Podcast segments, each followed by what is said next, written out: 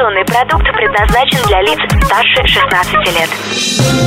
Новое вещание в ритме планеты. Хочу новости. Три, два, один. Теплые новости. Всем привет, с вами Александра Кольцова. Сегодня в выпуске теплых новостей.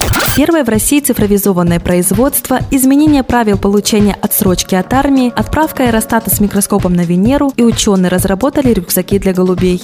В России открылось первое полностью цифровизованное производство композитной продукции, сообщает ТАСС. Ивановская композитная мануфактура заменила средний менеджмент на IT-программу, позволяющую перенастроить производство в любой день под ту продукцию, на которую есть спрос. Предприятие может выпускать офисную мебель, детали велосипедов, скейтбордов, чемоданов и других изделий из сверхпрочных и легких композитов. Сотрудники работают по технологическим картам, задания получают на собственные планшеты, где полностью расписан их рабочий день. Добавим, на предприятии реализованы новые стандарты производственной культуры. Помимо этого в здании мануфактуры проходят художественные выставки, тренинги и лекции, а также оборудован спортзал.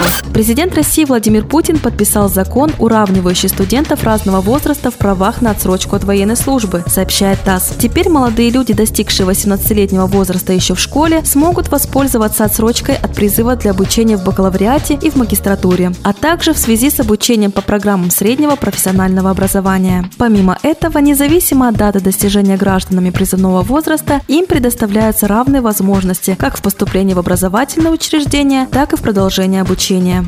На Венеру может быть отправлен аэростат с микроскопом для поисков следов жизни. Об этом РИА Новости рассказала ведущий научный сотрудник Института космических исследований Людмила Засова. По ее словам, в рамках российско-американской миссии Венера-Д предполагается поставить на американский аэростат флуоресцентный микроскоп для поиска следов белковых соединений. По мнению ученых, в облачном слое Венеры могут существовать примитивные бактерии, поскольку температура и давление там почти не отличаются от земных параметров. В пользу этой версии говорит тот факт, что в атмосфере планеты обнаружен неизвестный поглотитель ультрафиолета. Ранее сообщалось, что Россия и Соединенные Штаты планируют запустить миссию к Венере в 2026 году.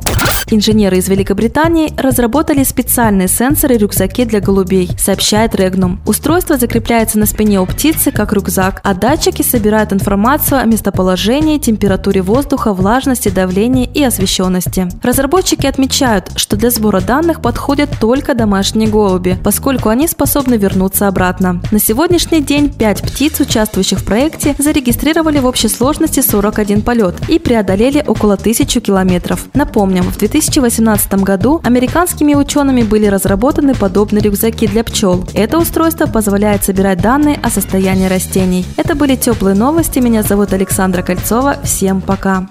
Новое вещание. Теплые новости.